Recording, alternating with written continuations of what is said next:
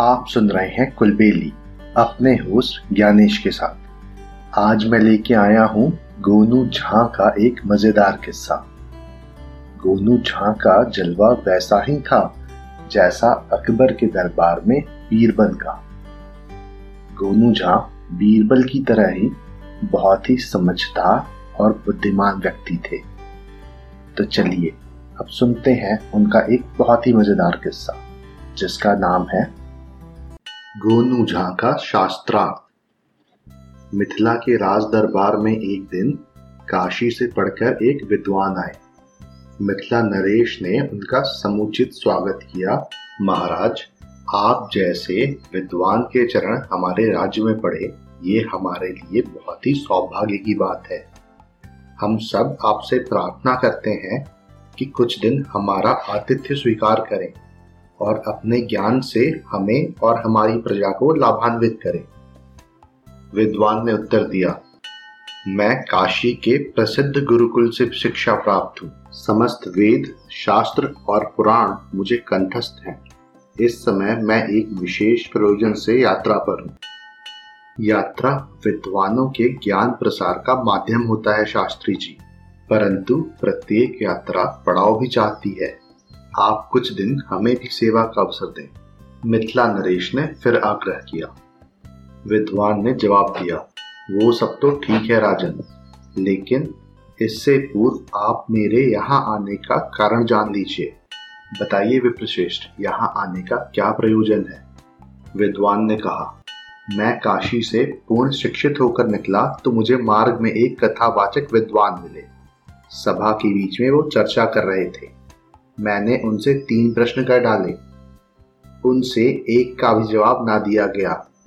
ज्ञान तो उनका सीमित था, लेकिन क्रोध असीमित।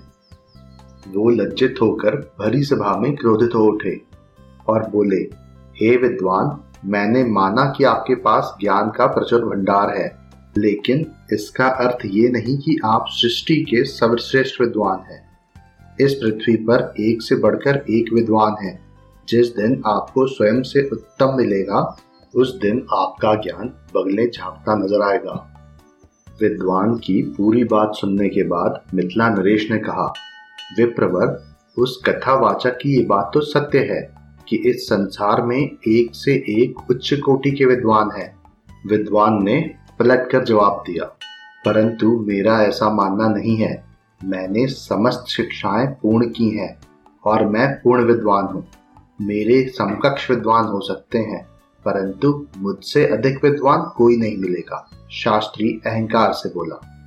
और मेरी ये यात्रा उसी विद्वान की खोज में है। मैं घोषणा करता हूँ कि जो विद्वान मुझे शास्त्रार्थ में पराजित कर देगा, मैं उसका शिष्य हो जाऊँगा। अन्यथा उसे मेरा शिष्य बनना पड़ेगा, मिथिला नरेश ने बहुत आराम से बोला। आप ज्ञान के अहंकार में हैं। अहंकार विद्वानों को शोभा नहीं देता। इस पर विद्वान ने कहा, ज्ञान का प्रदर्शन ही विद्वान की शोभा है। क्या मिथिला राज्य विद्वानों से विहीन है? क्या आप में मेरी चुनौती स्वीकार करने का साहस नहीं है? अब तो मिथिला नरेश भी क्रोधित हो उठे। उन्हें अपने राज्य के विद्वानों पर पूरा विश्वास था।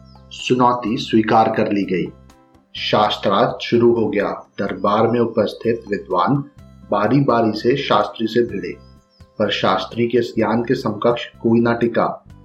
अब तो महाराज को भी चिंता सताने लगी। वास्तव में मिथिला में कोई ऐसा विद्वान नहीं, जो इस घमंडी शास्त्री को पराजित कर सके। दूसरे दिन भी शास्त्री को कोई पराजित ना कर पाया। फिर तो महाराज ने सारे राज्य में घोषणा करा दी। जो भी इस शास्त्री को पराजित करेगा, उसे भरपूर पुरस्कार सहित दरबार में विशिष्ट पद प्राप्त होगा। बात गोनू झा के गाँव तक पहुँची। भाई, हमारे गाँव के विद्वान तो गोनू झा हैं। उन पर माँ काली की विशेष कृपा है। उस शास्त्री को हराकर मिथिला का सम्मान बचा सकते हैं, गाँव के वृद्ध ने कहा। दूसरे वृद्ध ने कहा, लेकिन गोनू झा ने कभी विद्यालय का मुँह भी नहीं देखा है। और वो शास्त्री काशी से पढ़कर आया है। गोनू झा की दाल नहीं गलेगी। कैसी बात करते हो? गोनू झा का ज्ञान किताबी नहीं है। वो तो माँ काली की कृपा से जनजात विद्वान है। देख लेना, गोनू झा यदि शास्त्री से भिड़े तो शास्त्री की बोलती बंद हो जाएगी। फिर सारा गाँव मिलकर गोनू झा के घर पहुँचा और उसे शास्त्रार्थ में जाने के लिए कहा। गोनू झा सबकी बात सुनकर बोले। काका, कहा काशी का विद्वान और कहा मैं। इस पर सभी ने एक स्वर में कहा, गोनू बेटा, हमारा विश्वास कहता है कि तुम अवश्य ही जीत जाओगे और वैसे भी मिथिला का सम्मान संकट में है। तुम्हें आगे बढ़कर प्रयास करना चाहिए। माँ भगवती की कृपा से ये तुम्हारे लिए सुनहरा अवसर है। ठीक है काका, यदि आप ऐसा चाहते हैं तो ऐसा ही होगा। मैं आज ही मिथिला जा रहा हूँ। गोनू झा ने कहा और तैयारी शुरू कर दी। फिर वो मिथिला चल पड़े। दो दिन के सफ़र के बाद मिथिला जा पहुँचे और राजमहल के सामने जा डटे। उन्होंने पहरेदार को अपने पधारने का प्रयोजन बताया। पहरेदार निराशा से बोला, भैया, वो शास्त्री बड़ा विद्वान है। और लगता है कि मिथिला का सम्मान नहीं बचेगा। ऐसे ऐसे प्रश्न पूछता है कि विद्वानों की बोलती बंद हो जाती है। गोनू झा ने मुस्कुराते हुए पहरेदार से कहा, ऐसी बात मत सोचो मिथिला भाई। मिथिला ज्ञान की भूमि है। वो शास्त्री यहाँ से पराजित होकर ही लौटेगा। माँ धरती पे विश्वास रखो। रात से जाकर कहो कि मुझे शास्त्रार्थ की आज्ञा दे। पहरेदार ने गोनू झा को वहीं रोका। और दरबार में सूचना भेजी। गोनू झा को अंदर भेजा गया। अभी अभी शास्त्री ने एक विद्वान को पराजित किया था और अपनी जीत पर बड़े ही मोहक ढंग से मुस्कुरा रहा था। गोनू झा अभी अभी पहुँचे थे। महाराज की जय हो। मेरा नाम गोनू झा है। मैं आपकी प्रजा का हिस्सा हूँ। आपकी कृपा से मुझे भी थोड़ा बहुत ज्ञान है। और उसी ज्ञान के विश्वास पर मैं परम विद्वान ब्राह्मण से शास्त्रार्थ करने की आज्ञा चाहता हूँ। राजा ने साधारण वेशभूषा में आए हुए देहाती को देखा और धीरे से स्वीकृति दे दी। उन्हें नहीं लगता था कि ये साधारण देहाती कुछ कर पाएगा। गोनू झा शास्त्री के सामने वाले आसन पर जमकर बैठ गए। शास्त्री महाराज मुस्कुराए। उनकी मुस्कान में उपहास का भाव था। जैसे कह रहे हो कि ये मुँह और मसूर की दाल। तो शास्त्री जी, आप हैं वो प्रकांड विद्वान जो मिथिला को शस्त्रों से नहीं, शास्त्रों से पराजित करने का दुस्साहस कर रहे हैं। गोनू झा बोले। गोनू झा की ये बात सुनकर शास्त्री जी हड़बड़ाए। अभी तक किसी ने कि इस प्रकार की भेद भरी बात उनसे नहीं कही थी। उधर मिथिला नरेश भी सचेत हो गए। और एक हल्की सी आशा की किरण उनके मुख पर चमकी। शास्त्रार्थ के लिए तैयार हो जाओ जवान, शास्त्री तिल मिलाया। मैं तो तैयार हूँ भगवान गोनू झा मुस्कुराए। तो फिर मैं प्रश्न करूँ? शास्त्री ने कहा। गोनू झा बोले, आप तो चार दिन से प्रश्न ही कर रहे हैं। विद्वान केवल प्रश्न ही नहीं करते, बल्कि उत्तर भी देते हैं। इस बार तो शास्त्री और भी हड़बड़ा गए। उधर मिथिला नरेश अनायास ही ताली बजा उठे। तुम्हारा क्या अभिप्राय है? शास्त्री ने पूछा। महोदय, मैं आपसे प्रश्न पूछने की आज्ञा चाहता हूँ। अरे, इसमें आज्ञा कैसी? महाराज ने बीच में कहा। शास्त्रार्थ में प्रश्न और उत्तर ही तो होते हैं। तुम अपने प्रश्न करो। शास्त्री जी प्रकांड विद्वान हैं। उन्होंने समस्त वेद और शास्त्र पढ़े हैं। वो अवश्य उत्तर देंगे। अब शास्त्री जी शंकित हो उठे। अभी तक उन्होंने प्रश्न ही किए थे। आज पहली बार उनके सामने प्रश्न करता आया है। जाने कैसे प्रश्न करेगा? हाँ तो महोदय, मेरा पहला प्रश्न है कि बुद्धि का प्राकट्य कहाँ है? बुद्धि कहाँ प्रकट होती है? शास्त्री ने कुटिलता से मुस्कुराते हुए कहा, ये तो बहुत ही साधारण और बचकाना प्रश्न है। मस्तिष्क से बुद्धि प्रकट होती है। नहीं महोदय बुद्धि का प्राकट्य होठों से, हाथों से और आँखों से होता है। यदि हम इशारे ना करें, हम मुँह से ना बोलें और हम हाथों से ना लिखें तो बुद्धि प्रकट नहीं हो सकती। दरबार में तालियों की गड़गड़ाहट गूंज उठी। शास्त्री जी का मुँह उतर गया। गोनू झा का प्रश्न और उत्तर दोनों ही सटीक थे।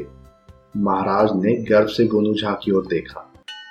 महोदय, मेरा दूसरा प्रश्न है कि बुद्धि का आहार क्या है? शास्त्री जी चकरा गए। बुद्धि कब से खाने लगी? ये क्या बेतुका प्रश्न है? बुद्धि के पेट ही कहाँ होता है? शास्त्री जी ने झल्लाते हुए जवाब दिया। नहीं महोदय, फिर भी बुद्धि समय को खाती है। समय ही बुद्धि का आहार होता है।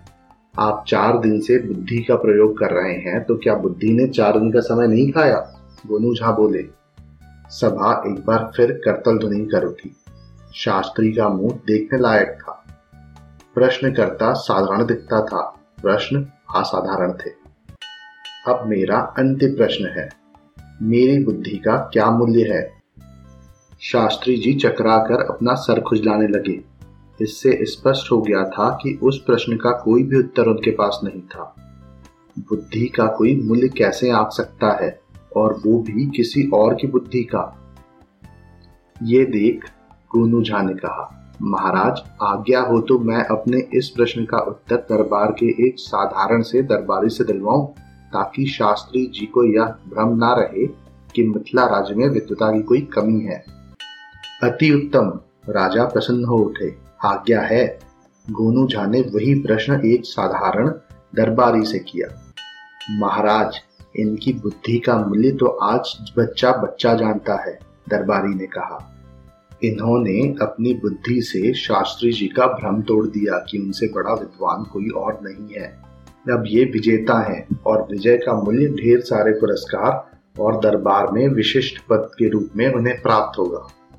अवश्य अवश्य, वाह युवक, तुम वाकई विद्वान ही नहीं, चतुर भी हो।